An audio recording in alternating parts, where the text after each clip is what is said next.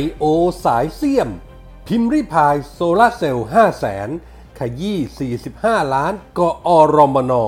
แผงเวอร์ เจอข้อมูลสวนกลับหงายเงิบ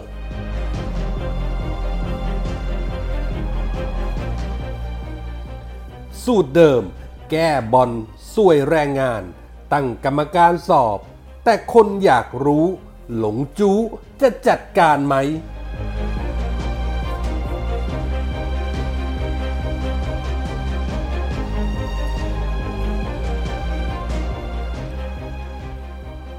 วัสดีครับ ขอต้อนรับทุกท่านเข้าสู่ NGR Podcast ครับ ผมเกษตรชนะเสรีชัยรับหน้าที่ดำเนินรายการครับ วันนี้ผมมีคอลัมน์ข่าวคนคนคนปนข่าวประจำวันพุธที่ 13 มกราคม พุทธศักราช 2564 มาฝากกันครับ จากกรณีโลกโซเชียลจับกระแสดราม่าพิมรี่พาย แม่ค้าออนไลน์และยูทูบเบอร์คนดังที่ควักเงิน 5 0 0แสนบาท บริจาคติดตั้งโซลาร์เซลล์และมอบสิ่งของช่วยเหลือ ชีวิตความเป็นอยู่ของเด็กๆ บนที่สูง หมู่บ้านแม่เกิบอำเภออมก๋อยจังหวัดเชียงใหม่ เอามาโยงถล่มกันทางการเมือง แล้วก็ลามไปถึงสถาบันเบื้องสูง จนกลายเป็นปรากฏการณ์พิมพ์ริพาย ซึ่งต่อมาก็สร้างประวัติการการไลฟ์สดขายของที่มียอดผู้ชมและผู้อุดหนุนเธอกันแบบถล่มทลาย เรื่องราวดูเหมือนจะไม่จบนะครับ เมื่อทีม I.O. ปฏิบัติการข่าวสายเสี้ยมของฝ่ายสร้างความเกลียดชังในสังคม ผสมโรงด้วยติ่ง 3 นิ้วสายล้มเจ้า ยังเมามันหยิบประเด็นการติดโซลาร์เซลล์ในหมู่บ้านแม่เกิดของเน็ตไอดอลสาว ด้วยเงิน 5 0 0แสนบาท เอามาเปรียบเทียบกับโครงการโซลาร์เซลล์มูลค่า 45 ล้านของกอรมนดราม่าว่ากันยาวกระพือออกไปไวเหมือนไฟลามทุ่ง เมื่อมีทีม I.O. พยายามมุ่งชี้เป้า และปั่นกระแสว่าของพิมพ์ริพาย ทำได้ถูก แต่ทำไมค่าระบบโซลาเซลล์ที่กอรมนดำเนินการถึงแพงระยับ งานนี้ก็ชักนำให้กูรูกูรู้ผู้รู้ทางด้านพลังงานทั้งหลาย งัดข้อมูลออกมาวิเคราะห์กันหนัก ก่อนที่กอรมนจะส่งโคศกพลตรีธนาทิพย์สว่างแสง มาเฉลยที่มาที่ไปของเอกสารโครงการที่ว่อนเน็ต พร้อมแจงสีเบี้ยของมูลค่าโซลาเซลล์ 45 ล้านว่า เริ่มจากเอกสารที่ว่อเน็ตก็ไม่ได้เป็นความลับดำมืดอะไร เพราะใช้ในการเผยแพร่ราคากลางของโครงการ เพื่อดำเนินการตามขั้นตอนพรบการจัดซื้อจัดจ้าง มาตรา 56 วรรคหนึ่งของภาครัฐ ด้วยวิธีการประมูลราคากลางผ่านระบบอิเล็กทรอนิกส์ของกรมบัญชีการ หรือ e-bidding งบประมาณของโครงการจำนวน 45 ล้านบาทนั้น ก็ได้ผ่านการรับรองจากกองทุน เพื่อส่งเสริมการอนุรักษ์พลังงานเป็นที่เรียบร้อย โครงการนี้เป็นการดำเนินการใน 5 พื้นที่ของอำเภออมก๋อยจังหวัดเชียงใหม่ แต่ไม่มีในพื้นที่แม่เกิบที่พิมพ์ริพายไปติดตั้งให้แต่อย่างใด ประเด็นคำถามที่ว่าทำไมถึงใช้งบ 45 ล้าน แพงไปไหม เมื่อเทียบกับของพิมพ์ริพาย เรื่องนี้ฟังได้ว่าขนาดของงานและรางานระบบนั้นแตกต่างกันกอรมนมีการติดตั้งแผงและเสาไฟฟ้าโซลาร์เซลล์พร้อมเต็มรูปแบบมากกว่าของ พิมพ์ริพาย รวมแล้ว 5 พื้นที่ มีการติดตั้งแผงเซลล์แสงอาทิตย์จำนวน 210 กิโลวัตต์ และเสาไฟฟ้าโซลาเซลล์จำนวน 120 ต้น พร้อมระบบกักเก็บพลังงานหรือแบตเตอรี่ลิเธียมจำนวน 998.40 กิโลวัตต์ และได้ดำเนินการจัดทำโครงข่ายไฟฟ้าชุมชน ลากสายไฟฟ้าเข้าไปในพื้นที่หมู่บ้าน ความยาว 5,409 เมตร คือถ้ามองกันอย่างมีสติ เทียบกันระหว่างการติดตั้งหมู่บ้านเดียวของพิมพ์ริพาย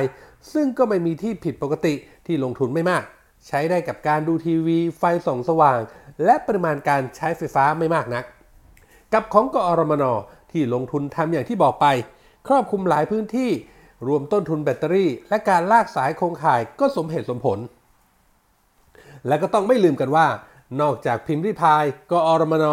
ยังมีบริษัทเอกชน และองค์กรต่างๆ ที่ทำ CSR มีจิตอาสาอีกจำนวนมากที่ลงไปในพื้นที่ติดตั้งทำโซลาร์เซลล์ในอำเภออมก๋อยก่อนหน้านี้ เพียงแต่เหล่านี้ไม่ได้ถูกสื่อโซเชียลจับมาเป็นกระแสแตามราคาค่างวด เรื่องราวของการทำโซลาร์เซลล์แบบเทียบกิโลวัตต์กันกับกิโลวัตต์นั้น ก็สามารถตรวจสอบแล้วก็นำมาเปรียบเทียบวัดกันได้ ไม่ใช่เรื่องยากเกินการคำนวณแต่อย่างใด ดังนั้นเรื่องนี้เมื่อมองโดยภาพรวม ถ้าไม่เห็นว่าถ้าสังคมเรียกสตรีดราม่าก็จะไร้ปัญหา และก็จะจบลงด้วยข้อมูลที่จะสยบทุกความเคลื่อนไหว ส่วน I.O. ฝ่ายเสี่ยมทั้งหลายนั้น ก็คงต้องหงายเงือบกันไป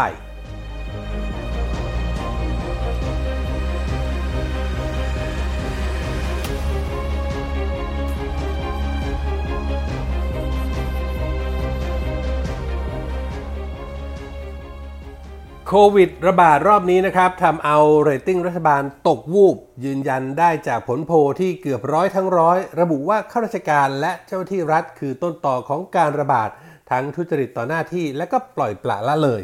และยังมีบางส่วนที่ทำเสียซะเองทำเอาคนไทยนั้นผิดหวังลุงตู่ที่เปลี่ยนไป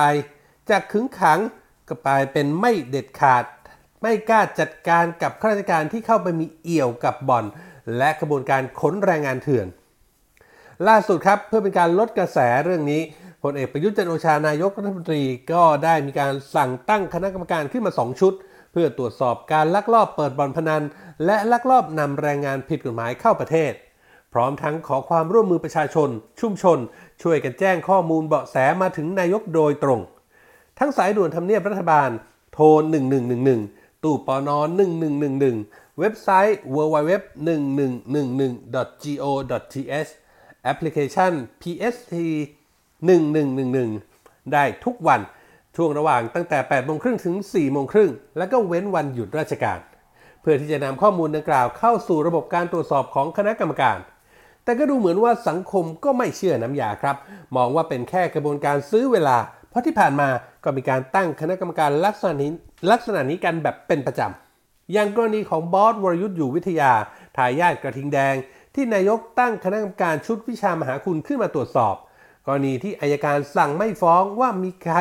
มีส่วนที่เกี่ยวข้องกันบ้าง มีการรับผลประโยชน์กันหรือไม่อย่างไร ซึ่งก็ทำได้แค่นั้น เนื่องจากคณะกรรมการที่ตั้งชุดนี้ มีหน้าที่เพียงแค่สืบสวนสอบสวน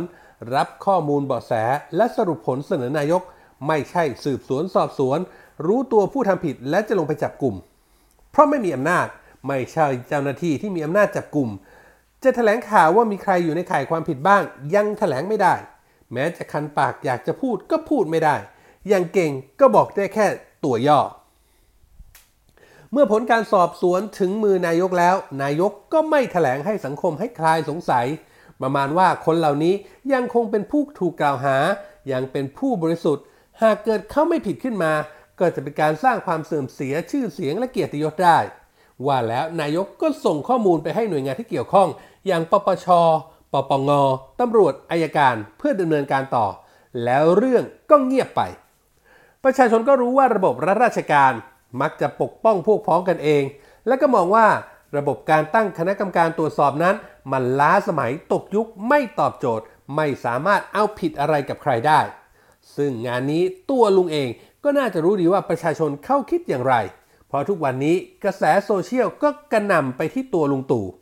อย่างกรณีบ่อนระยอง และเครือข่ายบ่อนในภาคตะวันออกนั้น ทั้งสื่อหลักสื่อโซเชียล คนในพื้นที่ต่างรู้กันว่า ผู้อยู่เบื้องหลังก็คือหลงจู้สมชาย ผู้ซึ่งมีความสนิทสนมกับนายตำรวจระดับบิ๊กที่ดูแลพื้นที่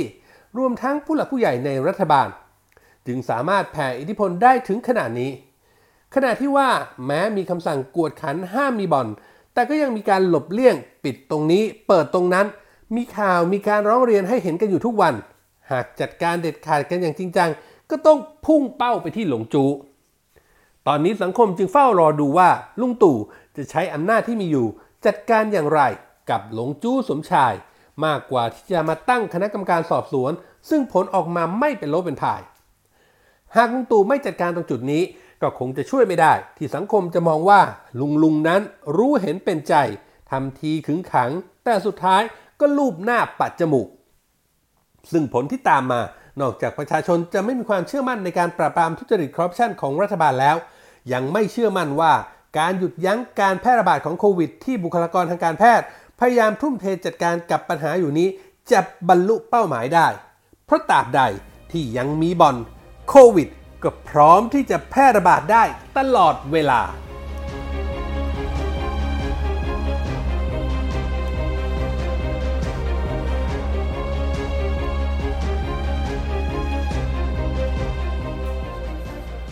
นี่คือเรื่องราวจากคอลัมน์ข่าวปนคนคนปนข่าวที่ผมนำมาฝากกันในวันนี้นะครับ คุณผู้ฟังสามารถเข้าไปอ่านเพิ่มเติมได้ครับในเว็บไซต์ของเรา